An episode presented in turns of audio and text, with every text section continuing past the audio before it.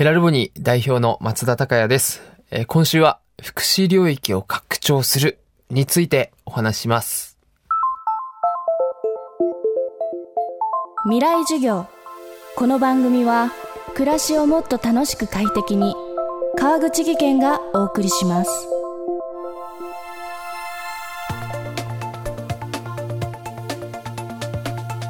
未来授業今週の講師は株式会社ヘラルボニーの代表取締役松田孝也さんです。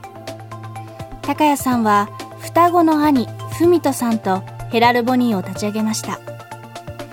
知的障害のあるアーティストの作品をプロダクツに落とし込みその売り上げをアーティストに還元。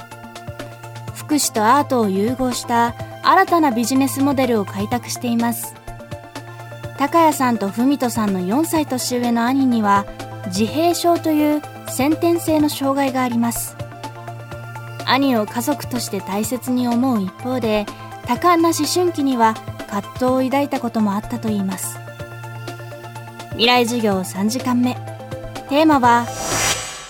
異彩を放て。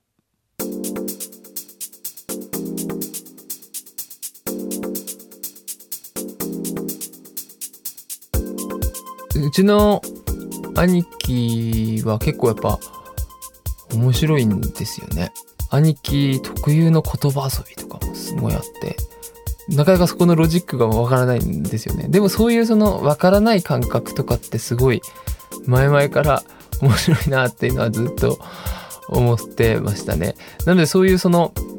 兄貴の面白いところっていうものはすごく肯定的に捉えて生きてはきたですがただやっぱりその知的障害のあるご兄弟がいる方だったらもしかすると通る方結構多いかもしれないですが例えば僕の中学校とかだとすごい流行ったのは、まあ今も中学校で流行ってなきゃいいなとすごい思いますが、心象という言葉。これは身体障害の人たちのことを揶揄する言葉でした。で、あともう一つ流行ってたのは、えースペという言葉。これは自閉症スペクトラムっていうものの正式名称をスペと呼ぶというもので、で、なんか誰かがテストで悪い点取ったりすると、まあお前スペインの教室行けよみたいなような、まあいじられる対象として見られているという中学校生活がありましたんで、やっぱそういう時はやっぱり、まあ自分自身も、まあ兄貴のことは面白いと思ってるにせよ、やっぱりスペインの兄弟というわけになるわけですから、あの、中学校的に言うと。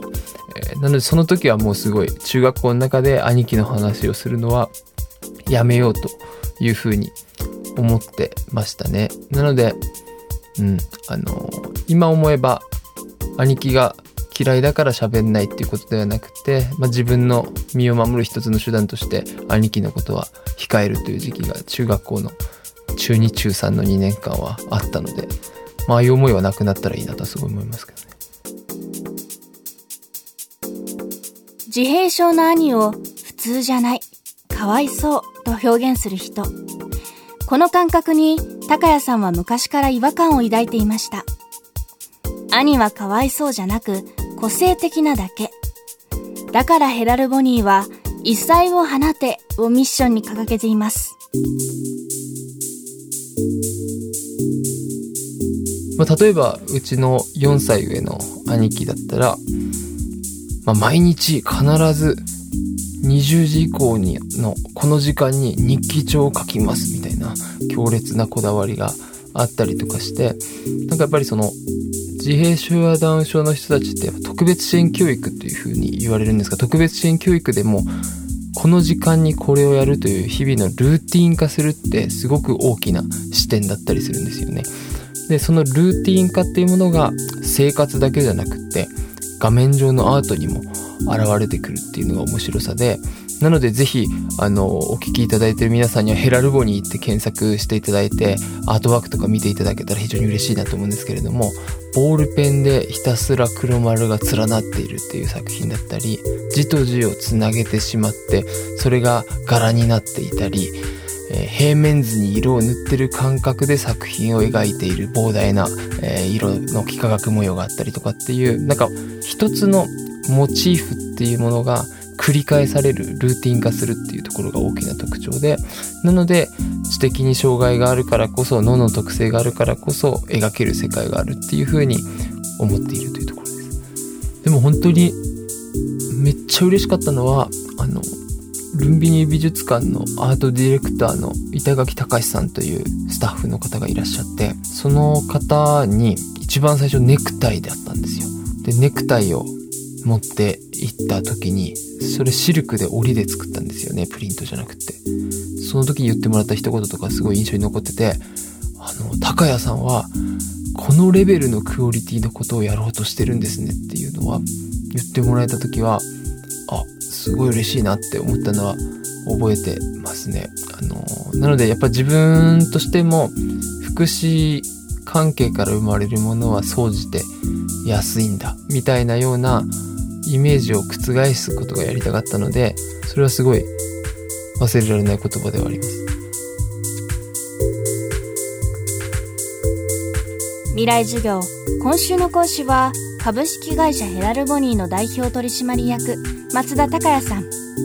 今日のテーマは異彩を放てでした。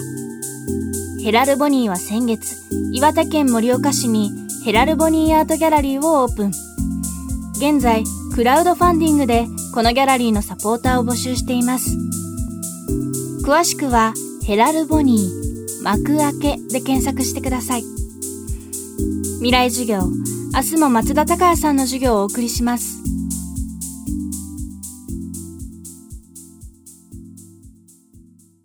川口技研。階段での転落大きな怪我につながるので怖いですよね。足元の見分けにくい階段でもコントラストでくっきり白いスベラーズが登場しました。皆様の暮らしをもっと楽しく快適に。川口技研のスベラーズです。